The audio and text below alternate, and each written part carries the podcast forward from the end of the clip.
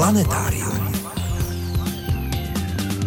Co přinesla našim odborníkům analýza půd z biblické lokality Tel Burna v oblasti Šefela ve středním Izraeli? To nám prozradí geobotanik a rostlinný ekolog Michal Heitzman. Poznatky egyptologů pomáhají ornitologům při záchraně ohroženého ibise skalního. O nezvyklé mezioborové spolupráci bude vyprávět egyptolog Jiří Janák. K tomu přidáme krátký přehled zajímavostí. Dozvíte se, jak dopadla naše dubnová soutěž o knihu a vydáme se také na procházku květnovou oblohou. Posloucháte Planetárium, týdeník ze světa vědy a fantazie. Od mikrofonu vás zdraví a hezký poslech přejí Veronika Kindlová a Frederik Velinský.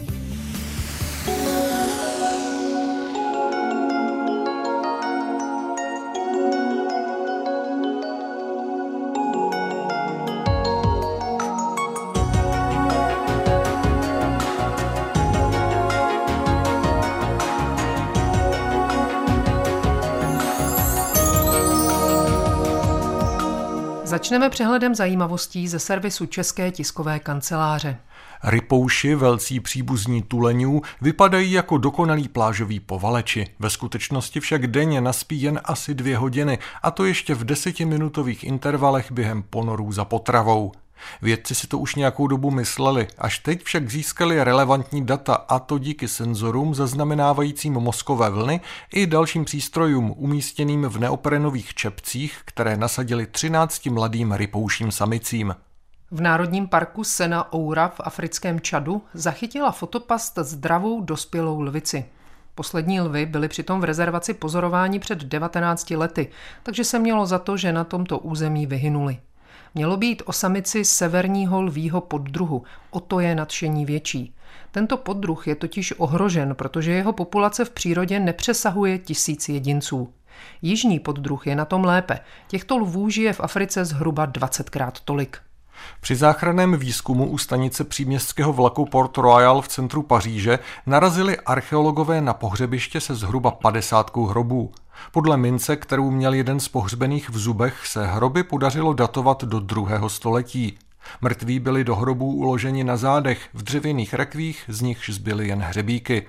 Podle vědců patřili asi ke galskému kmeni Parisiů, kteří žili v Lutéci, starověké Paříži pod římskou zprávou. Jasný záblesk na obloze, který 19. dubna pozorovali obyvatelé Kijeva, nespůsobil pád družice NASA, jak se domnívali někteří ukrajinští činitelé. Šlo o jasný meteor, bolit, který zaznamenali i kamery bolidové sítě na Slovensku. Podle našich astronomů přesáhla jasnost úkazu v maximu nejméně stokrát jasnost měsíce v úplňku. Úlomky tělesa meteority zřejmě dopadly až na Zem, a to na rozsáhlém území kolem hranic Žitomirské a Kijevské oblasti. Japonský modul Hakuto R 25. dubna při svém pokusu o první komerční přistání na měsíci neuspěl. Technici s ním ztratili spojení právě ve chvíli, kdy měl dosednout v kráteru Atlas. Podle dostupných údajů byl modul správně orientován, ale v nejkritičtějším okamžiku mu došlo palivo, takže místo měkkého přistání přišel tvrdý náraz, při kterém byl zničen nejen samotný modul, ale i jeho náklad, mimo jiné lunární vozítko Rashid Spojených Arabských Emirátů. Japonská společnost iSpace se však nevzdává a chystá další dva moduly, které by se v příštích dvou letech měly o přistání pokusit znovu. Nechme ale vesmír vesmírem a pojďme se vydat do minulosti. V Izraeli odhalují její tajemství i naši badatelé.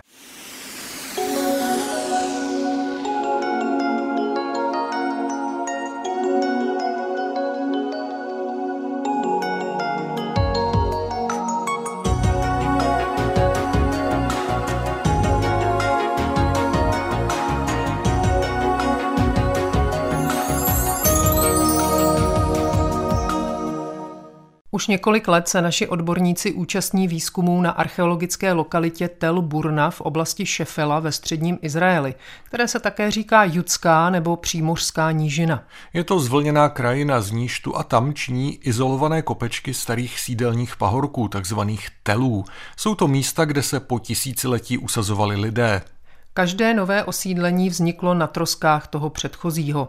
Tím se pahorky stále zvyšovaly a rostly, takže dnes dosahují třeba i 20-metrového převýšení. Oblastí Šefela, zmiňovanou i v Bibli, procházela v době železné hranice mezi Judskem a královstvím Pelištejců.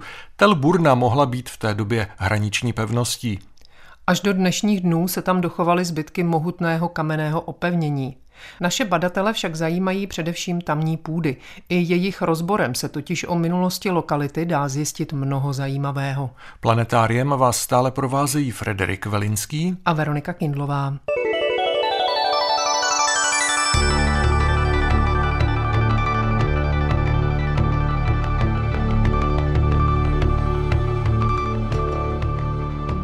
Kdo výzkumy na izraelské lokalitě Telburna vede a jak se k ním dostali naši odborníci, to mi prozradil jeden z nich, geobotanik a rostlinný ekolog Michal Heitzman z Fakulty životního prostředí Univerzity Jana Evangelisty Purkyně v Ústí nad Labem. Pro nás je důležité, že se věnuje také environmentální archeologii. Ten projekt začal v roce 2009 povrchovým sběrem keramiky a určením rozlohy lokality. S tímto projektem přišel profesor Itzik Shai, který v současné době působí v Ariel University. Tím povrchovým sběrem keramiky tam bylo identifikováno osídlení od eh, doby bronzové až po dobu železnou a v roce 2010 pak eh, začal odkryv té lokality. Mezitím profesor Šaj se sešel na konferenci s mým kolegou Ladislavem Šmejdou a dohodli se na tom, že český tým začne na této lokalitě také pracovat. Ladislav Šmejda ten mě kontaktoval, protože my jsme spolu v té době už pracovali na analýzách archeologických půd a nabídl mi možnost pracovat na tomto archeologickém výzkumu s tím, že my bychom měli na starost analýzu archeologických půd.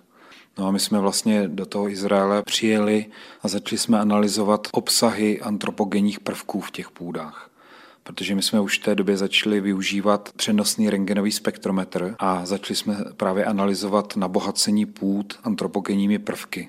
Člověk, když někde sídlí, tak vlivem sídlišních aktivit dochází k akumulaci antropogenních prvků. Mezi antropogenní prvky patří zejména fosfor, měď, zinek, mangán, například i vápník nebo hořčík.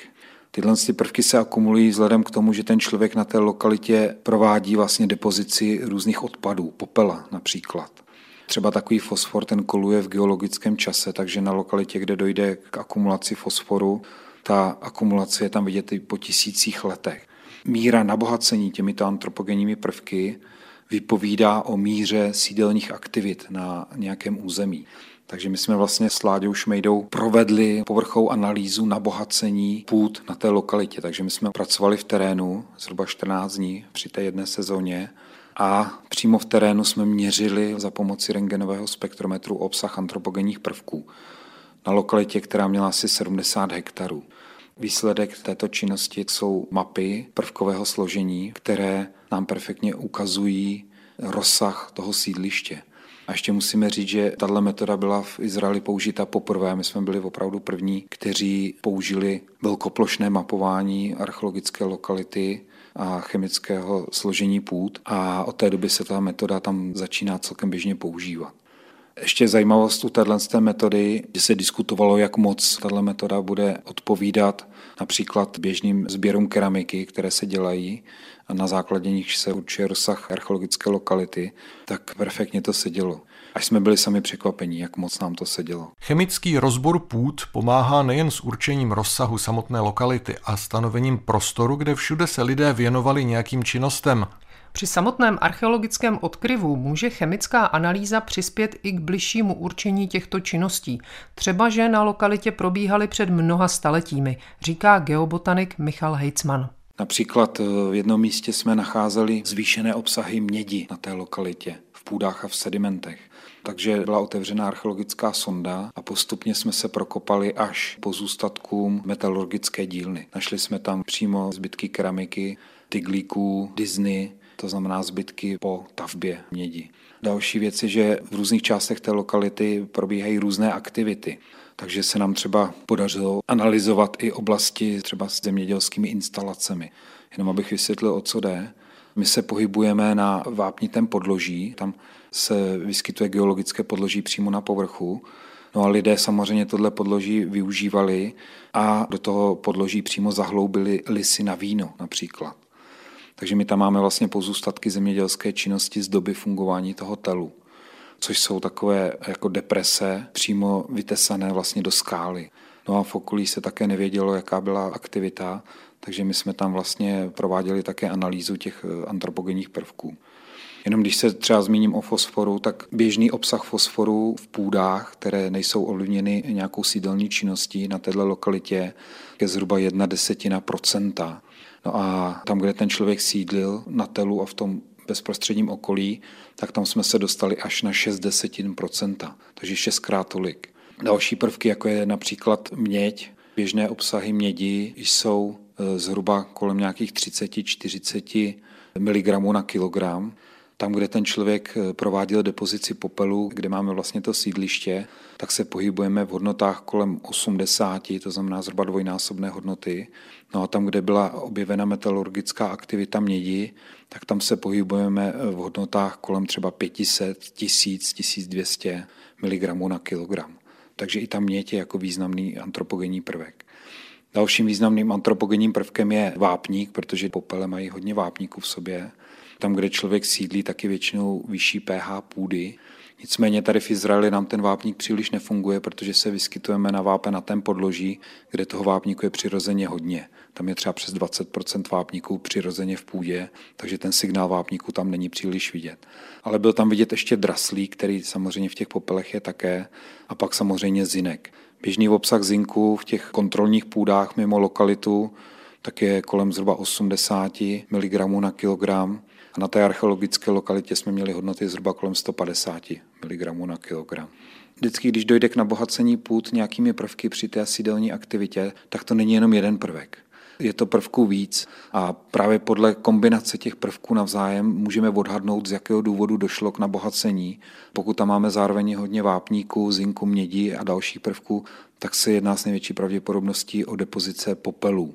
Další věc, při tom archeologickém odkryvu se odkrývají profily vidíme vlastně ty jednotlivé vrstvy, jak jsou na sobě naskládané.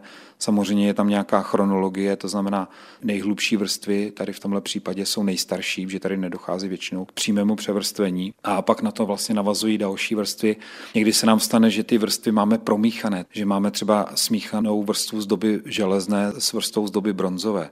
A to souvisí s tím, když ta lokalita je třeba poškozená při nějaké události, při nějaké bitvě a podobně, kdy ta lokalita byla dobývána pak ta lokalita je přestavována a při té přestavbě se promíchají ty vrstvy, protože se přeházejí. To tam máme také. No a potom, když máme vlastně ty jednotlivé vrstvy, tak my můžeme analyzovat také obsah těch antropogenních prvků v těch jednotlivých vrstvách a pak můžeme odhadnout, jaká byla intenzita osídlení na té lokalitě. Tohle se tam také děje, takže analyzujeme i tyhle ty profily.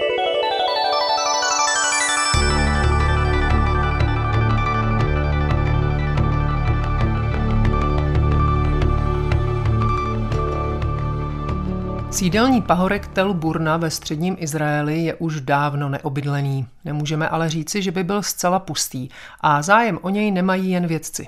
Jak to na téhle lokalitě vypadá dnes, ptal jsem se geobotanika Michala Heitzmana, jak daleko je Tel Burna od civilizace a je na první pohled zřejmé, že tam kdysi skutečně žili nějací lidé? Izrael má poměrně velkou hustotu osídlení v oblasti, kde pracujeme. Osady jsou tady vzdáleny jenom několik kilometrů od sebe. Nicméně přímo tenhle ten Tel Burna, on to je takový malý kopeček, který jako dominuje v té krajině, ten jako v současné době nebyl osídlen. Nicméně v okolí se vyskytovaly některé arabské vesnice, které zanikly po vzniku Izraele a v blízkosti vlastně vznikl taky izraelský kibuc, několik kilometrů od toho.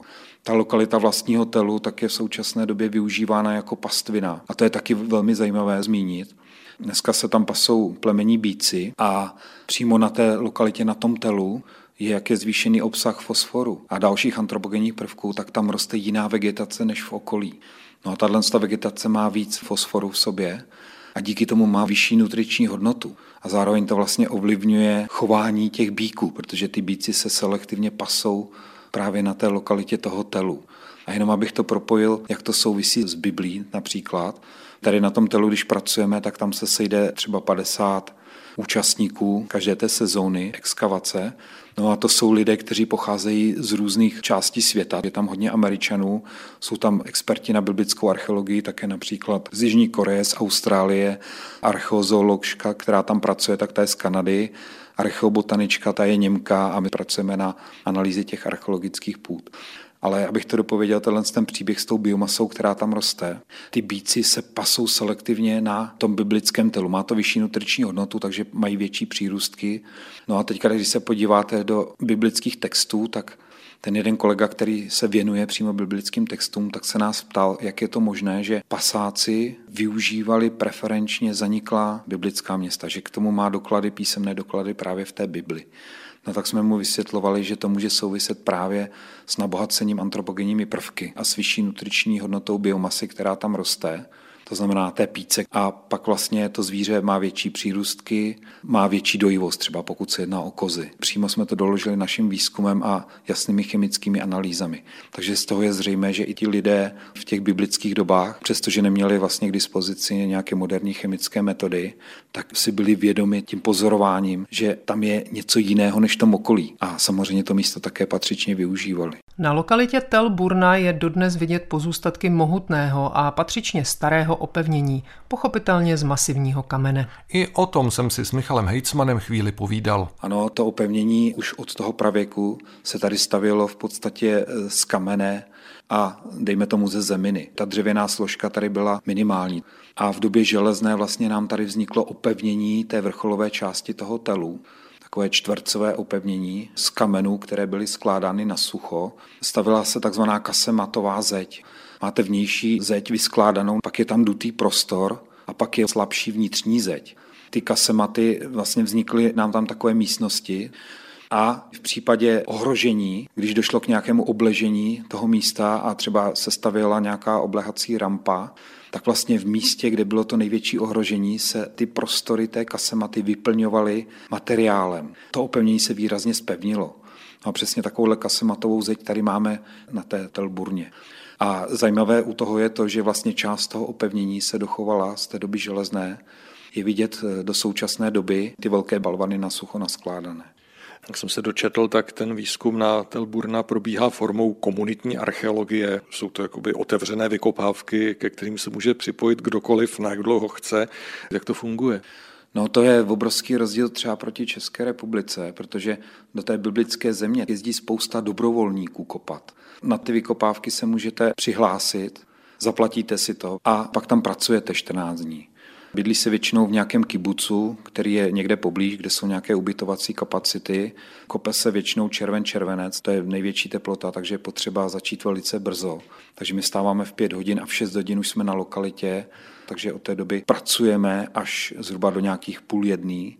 Pak vlastně už je tak velké teplo, že už na té lokalitě není možné pořádně pracovat ti lidé, kteří tam jsou, tak to jsou dobrovolníci. Každý ten člověk pracuje v nějakém určitém úseku, má přidělenou určitou práci a dohlíží eh, na něj vlastně školený archeolog.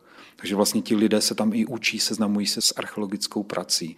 No a ještě je to zajímavé v tom, že samozřejmě se to používá i ke vzdělávání mládeže. Tam často chodí školy na exkurze takže je to takhle propojené. No a běžně tam pracují odborníci třeba na biblickou archeologii, archeologové vlastní, pak nejrůznější inženýři, často penzistek, takže se tam člověk setká s velice zajímavými lidmi a potom vlastně domlouváme nějakou další spolupráci s nimi. Tak když se bavíme o té další spolupráci, jak to bude vypadat s vámi, protože kolega Ladislav Šmejda bohužel nedávno zemřel, budete pokračovat v té práci? A samozřejmě budeme pracovat dál, pokračuje to. Já už jsem byl vlastně letos také v Izraeli na Ariel University, kde domluváme další spolupráci a pravděpodobně tam vyjedeme v červnu s expedičním týmem tady z České republiky a budeme pokračovat. Máte už představu, co budete dělat? Máme tam velké množství dat, které jsme sebrali právě ještě s Ladislavem Šmejdou a tyhle data chceme opublikovat a k tomu potřebujeme ještě odebrat nějaké vzorky, které budeme analyzovat tady v České republice a částečně v Izraeli. Takže dokončit věci, které tam máme v současné době rozdělané. O české účasti na výzkumech na izraelské biblické lokalitě Tel Burna jsme hovořili s Michalem Hejcmanem z Fakulty životního prostředí Univerzity Jana Evangelisty Purkyně v Ústí nad Labem. Naše povídání jsme jsme zároveň využili ke vzpomínce na archeologa a paleoekologa Ladislava Šmejdu, který nedávno náhle a nečekaně zemřel. Práce, kterou kdysi v Izraeli domluvil a také načal, však pokračuje dál.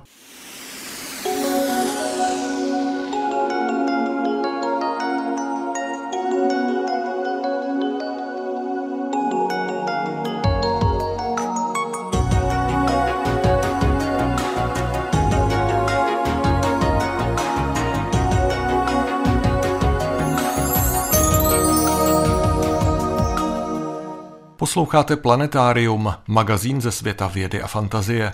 Miroslav Cimr vám teď prozradí, co zajímavého bude k vidění na květnové obloze.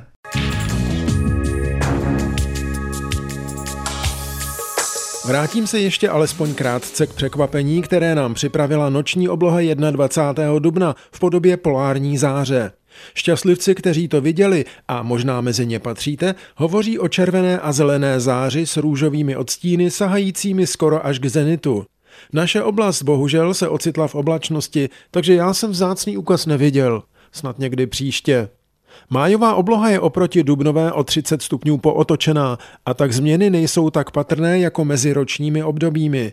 Poslední ze zimních souhvězdí, souhvězdí blíženců, máme večer u severozápadu. Vysoko na nebi září velký vůz, jehož oj nás dovede k oranžovému Arkturu v pastýři. Hlouběji na jihu najdeme souhvězdí Pany s výraznou hvězdou Spika. Souhvězdí lva svítí Regulus, modravá spika a oranžový Arktur vytyčují výborný orientační obrazec, takzvaný jarní trojúhelník. Na východě se už v hluboké noci pomalu objevují hvězdy léta v čele s modrobíle zářící Vegou. Objektem vzdálenějšího vesmíru viditelným i pouhým okem je Omega Centauri, nejjasnější a největší kulová hvězdokupa na obloze. Několik milionů hvězd pokrývá plochu dvakrát větší než měsíční disk. Doporučuji i pohled malým dalekohledem. Ze sedmičky planet uvidíme v květnu jen čtyři. Merkur, Uran a Neptun jsou toho času nepozorovatelné, kvůli konjunkci se sluncem se ztrácejí v jeho záři. Venuše se jako večernice nachází vysoko nad západním obzorem. Mars je na obloze v první polovině noci. Jupiter spatříme na konci května ráno nízko nad východním obzorem. Taktéž ráno, ale po celý měsíc je viditelný druhý obr, Saturn, a to nad jeho východem. Pojďme k úkazům. V noci ze 3. na 4. května uvidíme měsíc s hvězdou Spika, co by předzvěst jejich konjunkce. Na přelom 5. a 6. května připadá maximum meteorického roje Eta Aquarit s frekvencí asi 50 rychlých meteorů za hodinu. Jejich sledování však bude hodně rušit svit měsíce v úplňku. Zkusit to ale samozřejmě můžeme. Polostínové zatmění měsíce 5. května nebude bohužel z našeho území viditelné. Podobné to bude s konjunkcemi měsíce s některými planetami, z nich však spatříme aspoň jejich přiblížení. Tak třeba měsíc a Saturn 13. a 14. května ráno nad východním obzorem. Ještě hezčí ale bude se skupení měsíce, Venuše, Marsu a dvojice hvězd Castor a Pollux na večerní obloze ve dnech 22. až 24. května. V závěru květnové procházky si ještě dovolím upozornit na jednu novou, velmi praktickou příručku, kterou je průvodce noční oblohou. Ve spolupráci s Českou astronomickou společností ji připravil Aleš Majer z liberecké pobočky klubu astronomů Liberecka. Je ke stažení ve formátu PDF na portálu astro.cz a najdete v ní cené rady nejen o vesmíru, o hvězdné obloze, ale i o použití pozorovací techniky. Tak a to už je z procházky květnovou oblohou vše. Přeji hezké májové dny, příjemné večery a samozřejmě ničím nerušenou podívanou.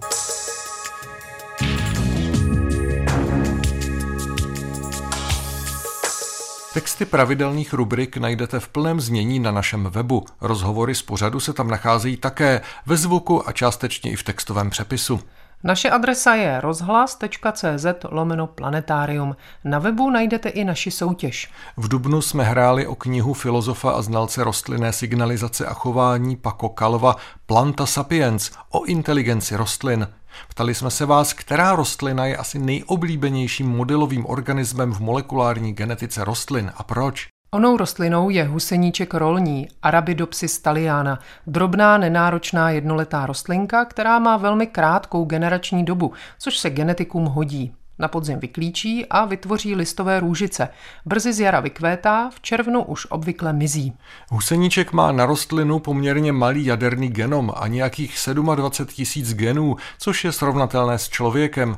Byl také vůbec první rostlinou, jejíž DNA se vědcům podařilo kompletně přečíst, a to už v roce 2000. Knihu Planta Sapiens o inteligenci rostlin od nás za svou odpověď dostane paní Daniela Černá z Jinačovic. Gratulujeme.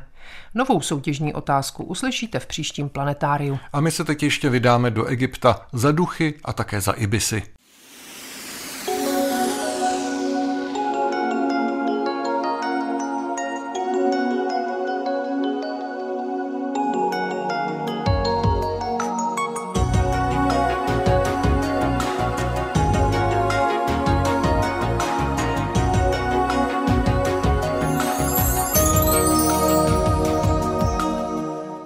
Věda někdy přináší zajímavé mezioborové průniky, které byste možná nečekali.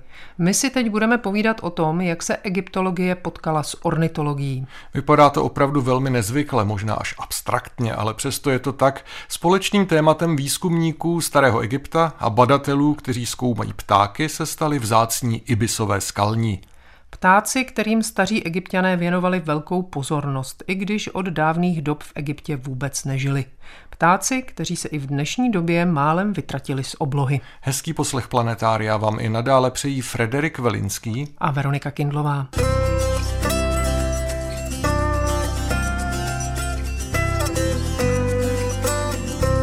Jaký měli staří egyptiané vztah k ptákům? Na to jsem se ptal egyptologa Jiřího Janáka z Českého egyptologického ústavu Filozofické fakulty Univerzity Karlovy v Praze. Staří egyptiané měli velice dobrý vztah k ptákům. Oni především byli velmi dobří pozorovatelé přírody a veškerá příroda, ať už živá nebo neživá, pro ně byla velice důležitá a hrála velmi významnou roli například v jejich náboženství, kultuře a v myšlení. Pokud jde o ptáky, tak ptáci samozřejmě vystupovali v egyptské ikonografii. Každý si vzpomene třeba na sokolího boha Hora nebo boha slunce Rea, který byl vyobrazován se sokolí hlavou. Významná byla například supí bohyně Nechbet, ale jsou to i další ptáci a další zvířecí druhy, například ibis skalní proč právě o tyhle ptačí druhy se ti egyptiané zajímali nejvíc? Ono vždy to souvisí s tím, čím ten konkrétní druh egyptiany upoutal. Tak například sokol je nejvýznamnější dravec starého Egypta, tudíž byl vnímán jako vládce oblohy, král všech ptáků, tedy je to zvíře, které pro egyptiany symbolizovalo královskou moc, oblohu, slunce, měsíc a tak dál. Pokud jde o ibise, tak egyptiané se setkali se třemi druhy ibisů a to je ibis posvátný, ibis hnědý a již zmíněný ibis skalní. V případě ibise posvátného ten význam spočíval v tom, že egyptiané v tomto druhu viděli jakési zpřítomnění boha měsíce Thofta na zemi, možná díky zbarvení tohoto ptáka. Většinu těla ibise posvátného pokrývá bílé peří, jenom vlastně na okrajích jeho těla je černý, takže když roztáhne křídla, tak může připomínat měsíc na noční obloze. Pokud jde o ibise skalního, v jeho případě už je to složitější svou podobou nijak nepřipomíná nic významného, nijak zvlášť egyptiany asi neupoutal, ale význam pro ně měl v tom smyslu, že žil v oblasti na východním břehu Nilu, na skalních útesech. A to je místo, které si egyptiané tradičně spojovali se vzkříšením, s východem slunce, s obnovou a také s místem, odkud do lidského světa přicházejí bohové a blažení zesnulí. Tudíž eh, egyptiané v těchto ptácích, v těchto černých tvorech velikosti slepice nebo krkavce spatřovali jakési posly ze zásvětí. Z tohoto důvodu v nich viděli vlastně své blažené zesnulé, své předky, kteří z oblasti východního obzoru přicházejí zpátky na tento svět. Podobu ibise skalního má jeden často užívaný znak egyptského hieroglyfického písma. Co tento znak znamená?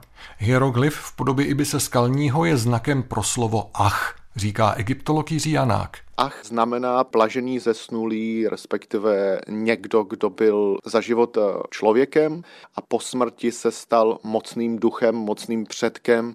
Slovo ach odkazuje na prvky spojované s těmito blaženými duchy možnost ovlivňovat svět lidí ze zásvětí, z nějakého nadpřirozeného světa a proto se slovem ach jsou spojovány i slova jako magie, nadpřirozená moc, vzkříšení a podobně. A je jisté, že ten znak je i skalní, je identifikovatelný. Je to poměrně dobře zřejmé z toho vyobrazení, protože zvláště v době počátku Staré říše vyobrazení jsou poměrně přesná, takže každý, kdo se trošku vyzná v ornitologii nebo každý, kdo zná tohoto ptáka, tak eh, ho na první pohled pozná, protože egyptiané se snažili, aby jejich eh, vyobrazení byla co nejpřesnější, aby tam nemohlo dojít k eh, záměně proto ten pták je vyobrazen přesně tak, jak vypadá, včetně zbarvení, pokud se tedy dochovalo na daném reliefu ještě vybarvení toho znaku. A kromě těch hieroglyfických znaků existují nějaká jiná vyobrazení toho ibise? To je právě největší problém, se kterým se potýkáme v naší snaze doložit, kdy a jak žil nebo byl přítomen ibis skalní ve starém Egyptě. Protože my vlastně ze starého Egypta máme doložen bezpočet příkladů toho hieroglyfického znaku, protože to je prostě jeden z těch zásadních hieroglyfů staroegyptského náboženství, protože, jak jsem jsem říkal, znamená duch, magie, vzkříšení a tak dále ale my vlastně nemáme téměř žádné doklady pro vyobrazení toho zvířete jako živočišného druhu. My nemáme žádné vyobrazení ibise skalního v přírodě. My nemáme doloženo vyobrazení ibise skalního, jak například se vznáší nad loukou, nad stromem, což jsou vyobrazení, která máme doložena pro jiné druhy ptáků, například eh, ze známých scén lovu papirové houštině nebo ze scén scén, které vypodobují, jak to vypadalo v přírodě, takže máme doložené sovy, dudky a další ptáky, ale ten ibis skalní se tam nikdy neobjevuje, což je velmi zarážející.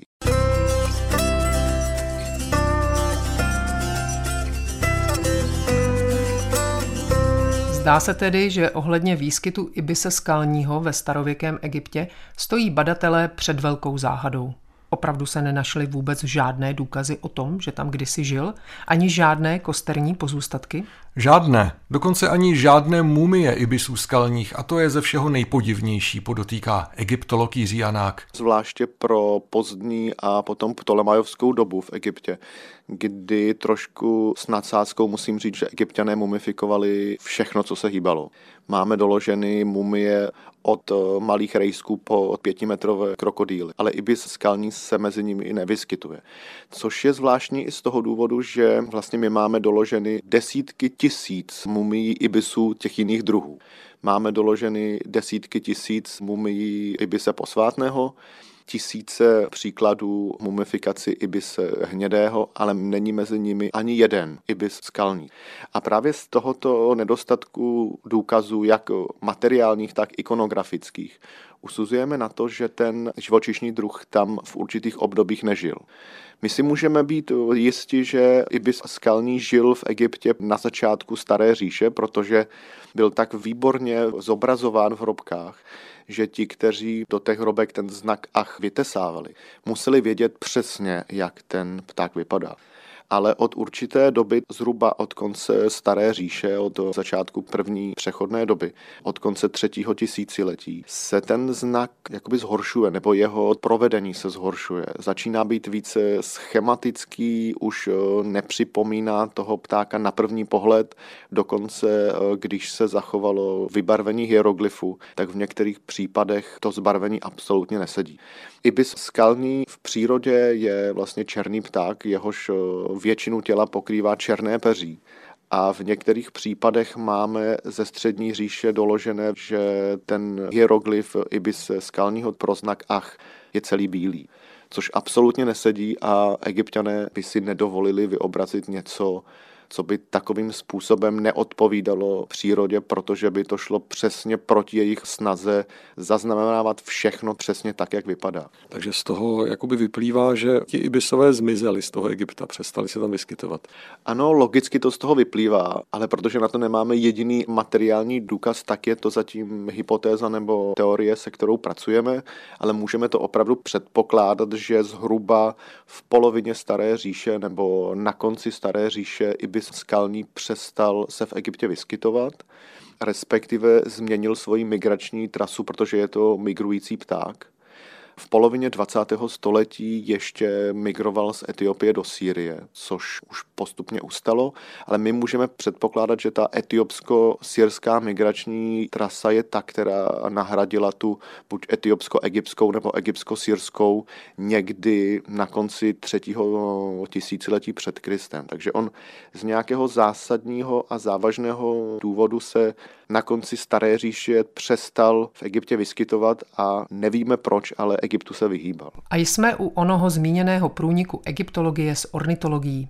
Jak ale získané informace využít, ptáme se Jiřího Janáka. Mohly by například pomoci při záchraně ibise skalního jako živočišného druhu? Protože co si budeme nalhávat, ibisům skalním se v přírodě nedaří tak jako kdysi. Ibis skalní je jedním z nejohroženějších ptáků na světě. Ještě v roce 2013 se na světě vyskytoval jeden jediný kus tohoto ptáka, který žil tak, jak by měl, tedy migroval. Ale byl to poslední žijící ibis skalní, který ještě fungoval přirozeným způsobem způsobem. V tomto momentě nebo ještě předtím se objevily různé ornitologické iniciativy, které se snažily toho ptáka zachránit a znovu vypustit do přírody tím způsobem, aby ho naučili migrovat, aby vlastně byl soběstačný. Ty informace egyptologické jsou zajímavé i pro ornitology z toho důvodu, že doposud se tvrdilo, že největším nepřítelem pro ibise skalního buď jsou pesticidy nebo znečištění životního prostředí nebo ohrožení vyplývající od eh, lovu nebo nějakého lidského vlivu negativního. Ale s ničím takovým nemůžeme ve starém Egyptě počítat. Pesticidy neměli, aspoň to předpokládáme tento pták ani nemohl být loven, protože byl pro ně z náboženského ohledu velmi významným druhem. Přestože nebyl ohrožen, prostě zmizel. A my nyní zkoumáme, jakým způsobem a proč Zatím pracujeme s hypotézou, že mu příliš neprospěly lidské aktivity v místech jeho hnízdiště. Hnízdil v oblasti východního obzoru, což jsou místa, kde minimálně v horním Egyptě se nachází skalní útesy. A to jsou místa, kde mimo jiné v době poloviny a konce Staré říše probíhalo lámání kamene na stavební aktivity. Tam se lámal kámen na stavbu pyramid, na další stavby monumentální. A možná tyto zvýšené lidské aktivity vyhnaly toho ptáka někam dál, až se nakonec rozhodl Egypt opustit. Ale to jsou zatím hypotézy, které jsou velice pracovní. Proto jsme v kontaktu s ornitology, abychom si vzájemně vyměňovali data o tom, co tomu ptáku mohlo škodit, co naopak pro něj bylo prospěšné. A pokud přijdeme na to, proč vlastně změnil svoji migrační trasu před pěti tisíci lety, tato informace by mohla pomoci všem těm ornitologickým iniciativám dnes, které se ho snaží zachránit a vypustit do volné přírody, protože budou vědět vlastně na co si dát pozor. A jak to vypadá v současnosti s těmi aktivitami, kolik těch ptáků je teď třeba ve volné přírodě? Ve volné přírodě se vyskytují na třech místech na světě. V Maroku, v Rakousku a v Turecku. Ale ve všech těchto případech jsou to malé kolonie, které už nežijí tím tradičním migrujícím způsobem, takže už jsou usedlé a žijí na tom jednom konkrétním místě. A z tohoto důvodu vznikly iniciativy, z nichž můžu jmenovat především iniciativu rakousko-bavorskou, která má název Waldrap Team a ta se snaží vychovat z vajíček nové generace ibisů skalních, které potom učí pomocí ultralightů malých letadílek migrovat z Bavorska do Toskánska. A tím vlastně postupem zvýšit počet eh, ibisů skalních na prozatím 120, což podle podle tohoto týmu je minimální hranice pro to, aby ten ibis potom byl soběstačný a dokázal se reprodukovat a dál předávat informace o té migrační trase svým potomkům. O spolupráci egyptologů s ornitology na záchraně ohrožených ibisů skalních a jejich návratu na migrační trasy jsme si povídali s egyptologem Jiřím Janákem z Českého egyptologického ústavu Filozofické fakulty Univerzity Karlovy v Praze. A to je pro dnešek všechno. Loučí se s vámi a na setkání u příštího planetária se těší Frederik Velinský a Veronika Kindlová. Naslyšenou. Planetárium. Planetárium, magazín ze světa vědy a fantazie, přináší každý týden rozhovory s odborníky či popularizátory vědy, nabízí aktuality, pravidelné rubriky a také soutěž o zajímavé publikace. V podobě zvukové či psané nás najdete i na internetu rozhlas.cz lomeno planetárium. Vydejte se s námi za poznáním.